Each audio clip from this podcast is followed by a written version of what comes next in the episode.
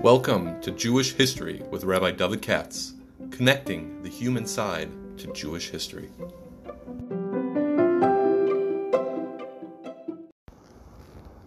For sponsorship opportunities or to support this podcast, please visit our donate page at w w w dot support dot rabbi david katz dot com. Hi, it's Wednesday afternoon, and I'm going to try to do the Haftarah today. Haftarah of this wonderful Parsha.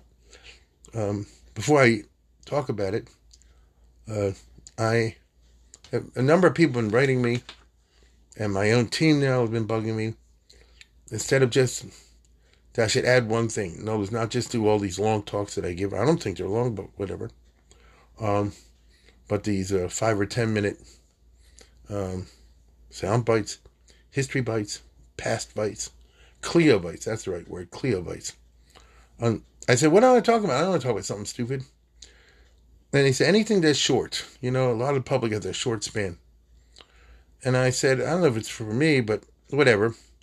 Um, and so they said, anything you want to think about, just talk about and do it on the audio and on the video. So I'm going to try tomorrow, I'm going to experiment with it. Let's put it that way. I'm experimenting with it. I have no idea what it's going to be about. Some little short business history, whatever. Um, so you can expect that uh, coming down the line. Actually, somebody called to sponsor it. Um, so we'll experiment with it. So, you, you know, late tonight or tomorrow or something like that, or Friday, um, I hope to talk about something maybe from American Jewish history. I'm not one hundred percent sure, but uh, this will be an experiment. And now let's talk about today, which is being sponsored. Um, I'm happy that someone stepped forward. My good friend, the Pollocks in Columbus. Um, that's what we call a friend indeed. And it's very nice because uh, Paul Pollock, Paul and Kathy, Paul wrote, I would like to be dedicated, listen to this, to the memory of my father, Shmuel Ben-Zachariah, and the commemoration of his ninety-eighth anniversary of bar mitzvah. So in other words, his dad had a bar mitzvah, I guess, in nineteen twenty-three. Woo! nineteen twenty-three. A different world. That's before World War Two, obviously, and so forth. I mean, it's before the Depression. uh, so in memory of his dad's bar mitzvah in nineteen twenty-three. Wow. Now listen to this. The only part, and I assume they were all Midwesterners, the only part of his bar mitzvah, Haftorah, that he remembered, was the first pasuk. I knew so many people like that. But I remember how we would enjoy singing it out when this week's reading would come close. So isn't that amazing how the mind works? You know, the snippets that stay with you and do not go away. You know, the first the first pasuk. In other words, this week's Klumi, Ori Kiva, Rechukva, Zorach. You know, if it's that one, you know, you remember the first business, and then you remember the Hebrew teachers all pinching your ears when you got it wrong. uh, but that's what he was rejoicing in. I've seen so many cases where somebody's little snippets of memory have a big influence on their children, their grandchildren. It, it's very funny. You know, you don't know what you do, and a little tune you sing or a little habit you form, and what an influence it has in terms of Judaism. When those who come after you, it's it's, it's quite remarkable. I think it's kind of cute. Um, it reminds me of my bar mitzvah when I did Parshas Vayakhel. When I was finished, I got off the bima in the old shul in Forest Park, and the old guy, I won't say his name, he, as I walked by, he says, Zivin Dreisik, and he, he told me in Yiddish, thirty-six. He counted how many mistakes mistakes I made. They didn't believe in... Uh, What's the right word? You know, positive reinforcement. What's the expression? You know, uh, self, uh, uh, self-confidence. Uh, anyway, and he concludes, I hope this donation will be zechus for my father's neshama. I'll say it is. I'll say it is to have a son who a century later wants to dedicate a Dvar Torah to the commemoration of his father's bar mitzvah. I would say that's a zechus. uh, all right, so without any further ado, let's get into it. This is actually one of the, the last Haftorahs of the year. When the Haftorahs reached their crescendo, because uh, chapter sixty and sixty-one of Isaiah, that's the reading here, when Yeshua goes wild over utopia. This week, next week, we're dealing with utopia. What is the Jewish vision, or a Jewish vision, of the perfect world? That's a good question to ask. You know, I'm sure some people say, yes, the perfect world is we get to kill all our enemies, something like that. That's, that's a Middle Eastern utopia. But what's a real utopia? You understand? Oh, we get to beat up everybody. Or we get to live the life of Riley. What's a real utopia? And um, for Yishayahu, uh, it's very high, very idealistic, very lofty, very classy. It's a matter of or, of light. What does light mean? Obviously, it doesn't mean the physical light. It takes you back to the very beginning of mankind, of creation before mankind.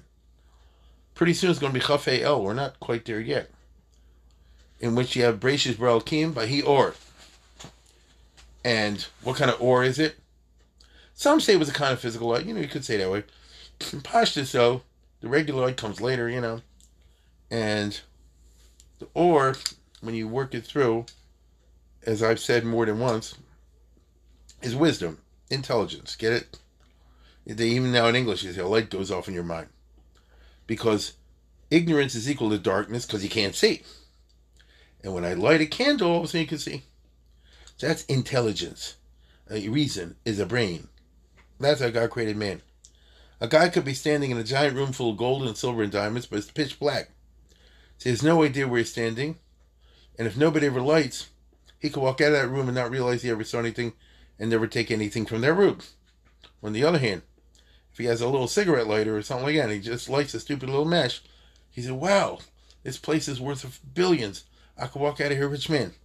That's the general concept of light, which is why ore and fire play such a significant role in the Beis Hamikdash, in the Mishkan, in the descriptions of the Mishkan, in the book of Exodus, and so forth.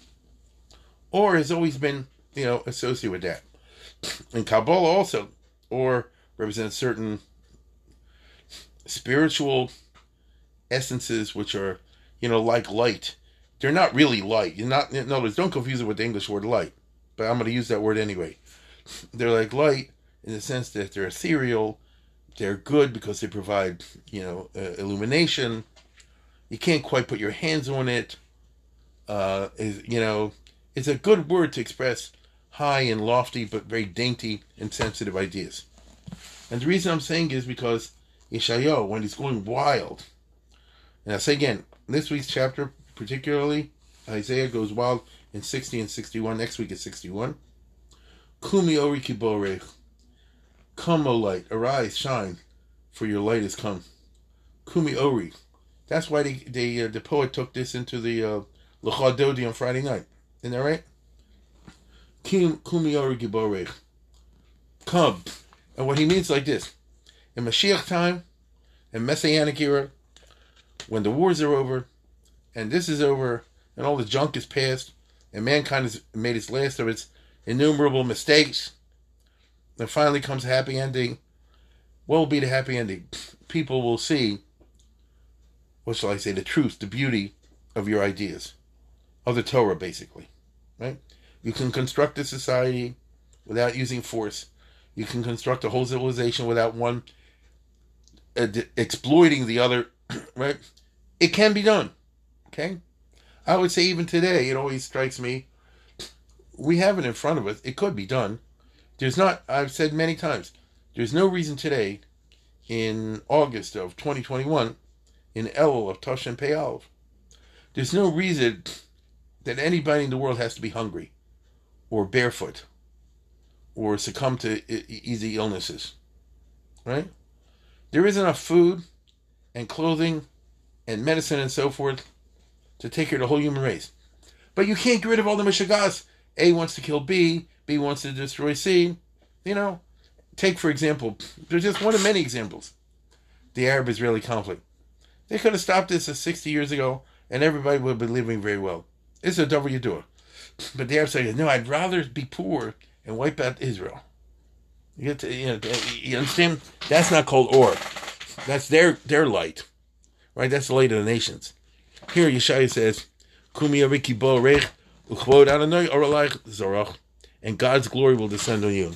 Which means that that the, the God's glory, that's the real light. I repeat, I'm not using the physical word light over here, but you know what I mean. It will illuminate. Notice they'll see the truth of Hashem. And then when he says, do this and that and the other, you'll construct a perfect society. You will. As I just said before, everybody intelligent knows the world could be a lot better right now than it is. If they would stop all the fighting and concentrate on conquering cancer and this and that and the other. Everybody knows that. But no one's willing to take the first step. And the Yishayahu reigns supreme throughout the world. And Isaiah is the enemy of this. And he says, one day it won't be like that. And he says, all the Goyim, all the nations are covered by choshech and arafel, by darkness and thick dark clouds. That's what I just said. Why didn't they get rid of, of war? Why didn't they get rid of famine? Why didn't they get rid of disease? And so on and so forth. Why don't we do it? You understand? Um, theoretically, any intelligent person, certainly any scientist, uh, Christian, Jewish, Muslim, whatever you want, Hindu, any scientist knows what the scientific possibilities are today. But India and Pakistan are not going to stop fighting. The Arabs and Israelis are not going to stop fighting. The Chinese and the Russians and who knows, whatever, you know, the Afghans, they're not going to stop fighting. So basically, it's the old model, I'd rather kill you, even if it takes me down with it, than both of us should prosper. And, and Yeshayahu puts this in terms of light and dark. Right now, although it, the, the, the world is covered, the nations are covered with thick darkness, um, and then a brilliant light will pierce the darkness. This is all a mashal for saying that one day, I don't know when, people wake up and say this, hey, Katz is right. Let's stop fighting. Let's stop doing this to each other. You know, let's follow what it says in the Torah. It's not, you know, let, let, let, let's, uh, you know, beat the swords and the plowshares and all that business. And and then we'll all be better off. We'll all be happier. I, I say again, in theory, but when I say theory, technological theory, it's possible. You could have all the work done by robots. They have all the people sitting and uh, engaging in higher pursuits or something, like whatever you want. Um, I'm not talking about dumbing down the masses with bread and circumstance circuses and giving out ten trillion virtual realities so people can walk out, you know, high all day. I'm talking about really something real. Uh, but you don't see it now. But one day the, the attitudes will change and God will bring about that attitudinal change. The way the prophet describes it is a, a brilliant shaft of light will pierce the sh- the thick clouds which cover the world and provide darkness. Isn't that a powerful metaphor? Very powerful metaphor. And he says, and nations will walk by your light. In other words, when that attitudes change, then people will say, to Klal Yisrael and the Torah and all the rest of it, let's, we see now, it hasn't happened for thousands of years, but now we see your way is the right way, and kings, even the politicians, will get in the act. Right? So first, the politicians will have to turn everything into junk, as they've done. The Malachim have always gone, the kings have always been gone covered by darkness, because all the king cares about is, is his own welfare, his own glory. You know, that's the nature of kings. But there will be a change. This is why Judaism is ultimately an optimistic religion. We have a lot of pessimism in Judaism. I love the pessimism. That's my nature. But ultimately, because it's real, but ultimately, at the end of the day, whoever's left is optimistic. You understand? One day reason will kick in. You understand? I don't want to be cheap, but I'll be cheap. A person's, like say, for example, you know, the anti-vaxxer or something like that. One day they'll chop. I said, oh, now I see it differently. Okay? That's a cheap, but yeah, it, it, it, I think it's relevant. You understand? Uh, and here's Yeshayahu talking about this long ago. See, and the Jewish people will be overwhelmed. They'll say, wow, the nations of the world woke up. We didn't do it. It's obviously divinely inspired. Halavai, we did it. But we didn't. Theoretically, the Jewish people are supposed to be the light of the nations and live such exemplary lives that, by definition, people want to come and join them and be subservient even to them, not to be slaves, but to learn from them. But what can I tell you? It doesn't happen. We never live up to our potential. You know, the, the Klal Yisrael is what it is. And then one day, the prophet says, God will have to do the intervening. Okay? And when it is, the Jews who have not raised themselves to the Madrego, to say, of course we want people to join us because we live such exemplary lives.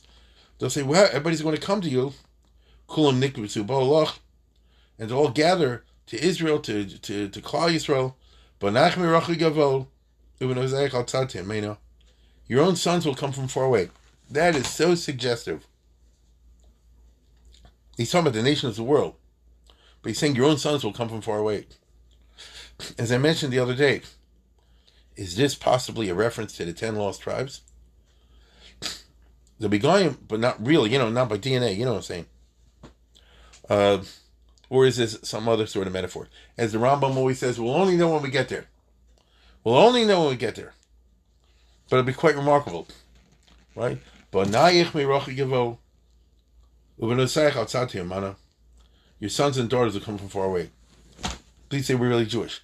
Now, if I were a rabbi, which I'm not speaking in that tone at the moment, giving a sermon, you say like this. The kids are so turned off, a lot of them, from Yiddishkeit because the parents are no good. We see this all the time all around us. Only when the rest of the nations of the world come and say, oh, you're chashav, then your own children will say the same thing. It's a little bit, uh, uh, there's truth to that also, but whatever. All's true in the heart. And when that happens, you will shine. Isn't that amazing? So he's using all kind of words, nehora, you know, for light. The language is so amazing. Your heart, which is not in the sense of cardio, but it says your heart will throb and swell with joy. That's Aryeh Kaplan's translation. Eh. You know what pachad means. Upachad v'rachav l'vavech. Your heart, which means, which means your mind, will have a pachad, a terror, meaning a terror of seeing now the awesome possibilities. I mean, let's say this all happened tomorrow. It would be amazing, but it would also be like scary. Millions of people coming to you and say, show us what to do. Because the whole world will change its attitude towards you. Now, I always say there's a plus and minus to this. The plus is at the end, there'll be happy ending. The minus is what the prophet is saying is there will be anti-Semitism until the Messianic era. You get it? Until this prophecy is fulfilled. And when I say the Messianic era, I ain't getting into the controversies of stage one, stage two, stage three, Rambam versus Ramban, you know, with the Sha'ar Gimel, uh, putting all that aside. Whatever it is, whenever the happy ending is. But what it means is, until then, forget about it. You just have to get used to the fact that we're going to live in a world in which there's sin is Yisrael. But he wants to concentrate the prophet on, you know, the goodies. And he says you'll have unbelievable uh, tourism, people coming in to bring stuff, caravans of camels will cover you, meaning your industry and commerce will be amazing, right? The camels of Midian and Eifah, those coming from the Queen of Sheba, they'll bring gold and frankincense, Zahav Levona, right? All the flocks of Kedar will come to you. Listen, Yeshua lived twenty-five hundred years ago. More, more like twenty-eight hundred years ago, something like that. That time, the way you could describe what you and I today would say economic prosperity would be all the uh, camels in Arabia will show up. All the sheep and the Arabs have all, will, will come to you. Uh, so no, it'll be tremendous prosperity. And you will say, Mi'ela ka'ov te'ofeno. Who are these who fly like the clouds? Meaning the Jews will just be astonished, right? And it goes on to say that the Goyim will rebuild Israel. The aliens will build your walls and kings will serve you. Now, as I said before, what does this mean? I'm sure they're Grubber-Jungen, who always say like this, oh, we'll be the boss and everybody will, will wipe our backs. You know, they'll uh, wash our clothes. Uh, you'll be like slave masters or something like that. And all the nation of the world serve you. That's not what it means. Second of all, what kind of a life is that? That's silly. Right? The ultimate end is not the exploitation of mankind by a few. That's not what Yeshua was talking about. People come and serve you in the sense of apprenticeship, of discipleship. I know I have a good friend in Shul, he's a cardiologist. A lot of times he's got people, you know, medical students who want to, they want to serve him. What does that mean? They want to serve as, you know, um, fellows and whatever the term is, to learn from him the malacha of cardiology. You do it with any kind of skill. If you wish, you do it with a, with with with intellectuals, with Talmid chacham and Jewish intellectuals, with great rabbanim, with Hasidic rabbis. The person who says, person who comes to a great rabbi, I'm just making this up, is I want to serve you. Doesn't mean I want you to go and uh, you know treat me like a you know a field slave and uh, whip me and things like that. I want to serve you. I want to do shimush. You understand? Because I want to learn from you and follow your example. And then take my knowledge that I have from my time of service to you and take it back to my family or my people or whoever and share this with them, because then we'll all be better off. You understand? We'll all be better off. And so uh, that's what he means when he said, Bo b'nei chacham Masayach, upit shorach yomri v'layli segiro. The gates will be open all the time. You won't turn anybody down. Lavi lachel goy malchim didunim. Right? And he says, Hagoy, and whoever doesn't do this, will perish. What does that mean? Whoever doesn't do it will be on the losing end of, of mankind. The smart nations will come and learn how to create a utopia. The dumb ones will then perish in their lack of utopia because they just fight each other until they wipe each other out.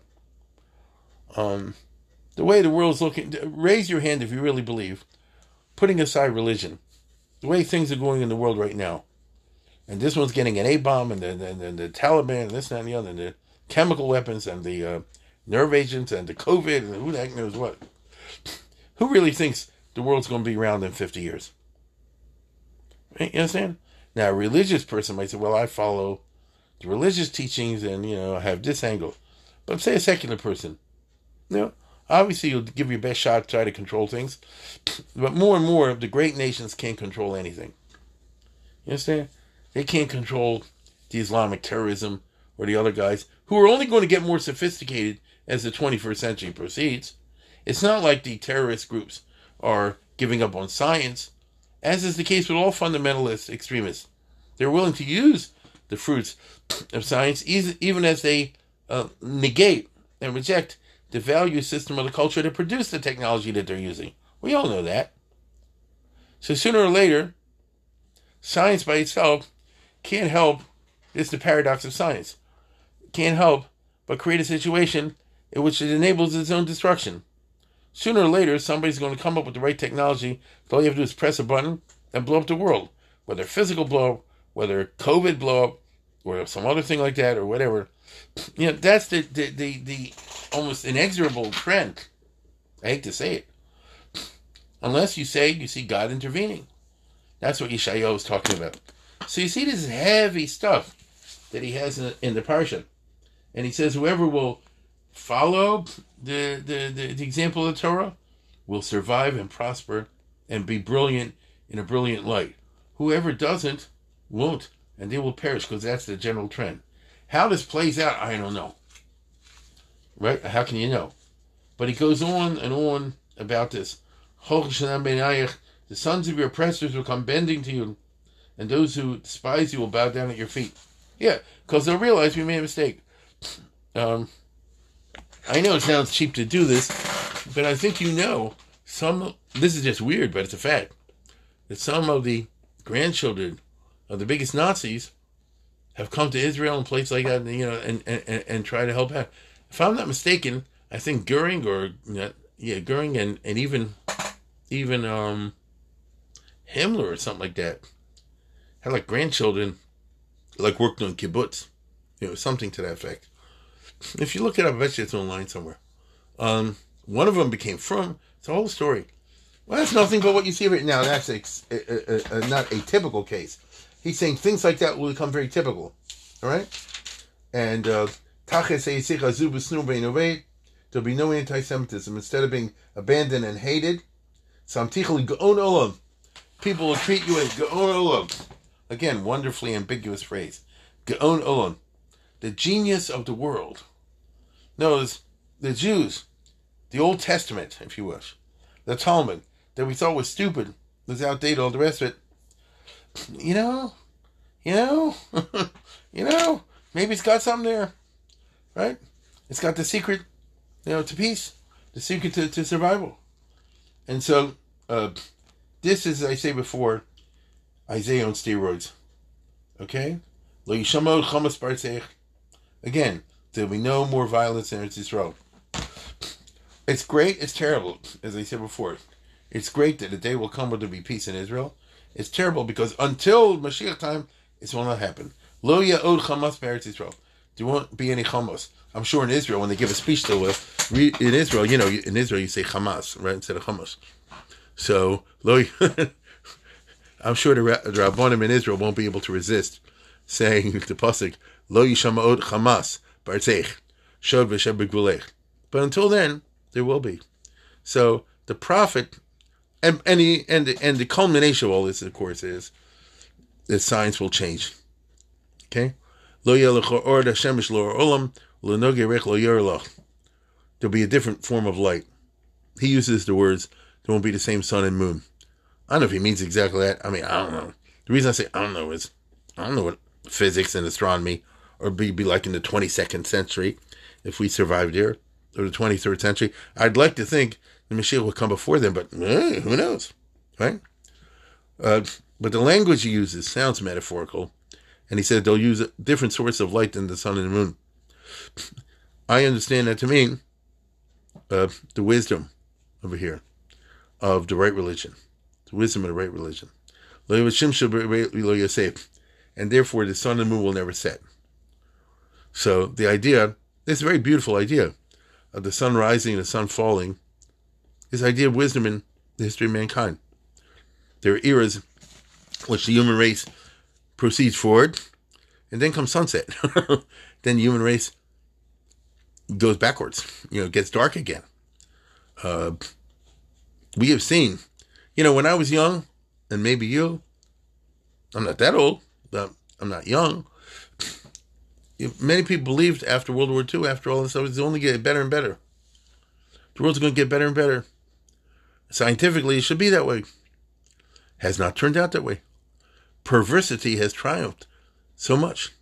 Did you ever notice that the U S uh, back in the sixties were going crazy putting men on the moon? But ever since then, they have a moon program. I know that. But the idea was, if you would ask somebody when I was a little kid, where will people be in twenty twenty? Oh! We'll be in Jupiter and Venus, you know? Because that's what we're thinking. Forget it. All of a sudden, the country got bankrupt from the Vietnam, from the terrorism, from this, that, and the other, and a hundred other reasons. We ain't never getting out of this hole. I think the national debt is thirty trillion dollars. That is not going anywhere. How are you going to pay off thirty trillion dollars? I don't know what that's going to be. And so this impedes putting people into Mars and the moon and just, you know, translate across all the sciences. And so, we've had the rise of the sun and then the fall. But Yeshayahu tells us a time will come when the sun will not cease. Which means mankind will move forward and forward. Yes, if they will really follow the Torah. And by Torah, I don't mean, you know, um, uh, what do you call it? Uh, oh, a Tom Kick, or again, I mean, the little rules, right? I mean, the lofty moral teachings of the Torah. Uh, if they'll do that, then the sun won't set, nor the moon. Because Hashem will be the light, and be no more avelus. You can't get more idealistic than that. I just gave it to you in what I regard as the plain meaning. There are obviously other levels of meaning here, and a lot of the classic of Farshim will explain it a little bit differently. because they think in Talmudic terms. But standing as we do today, in twenty twenty-one, about to enter twenty twenty-two, I'm sorry, Tavshin Pei Beis, we ain't so far away from twenty twenty-two anyway. You know, at this stage, seems to me, when someone in twenty-first century, second decade, twenty-first century, is looking at the prophecies of Yeshayahu, especially the lofty ones, it strikes me that these are the things a person should be thinking of. Now, I invite you, therefore, to look at this Haftarah this coming Shabbos. And if you wish to, of course, um, raise the following question at the table, especially if you have little kids. If you could dictate your own utopia, if you had a perfect world, what would that world look like? Now, some kid might say like this, it's a world where I eat hot dogs all day.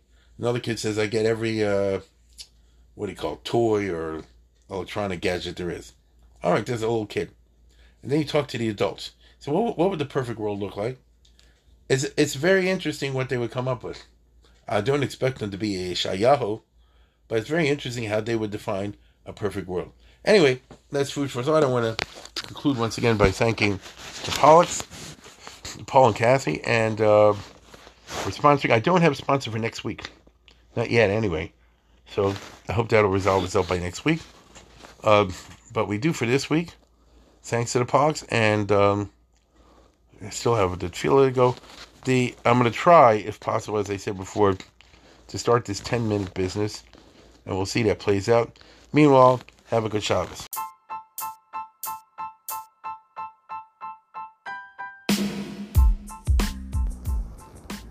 For sponsorship opportunities or to support this podcast, please visit our donate page at w w w dot support dot rabbi david katz dot com.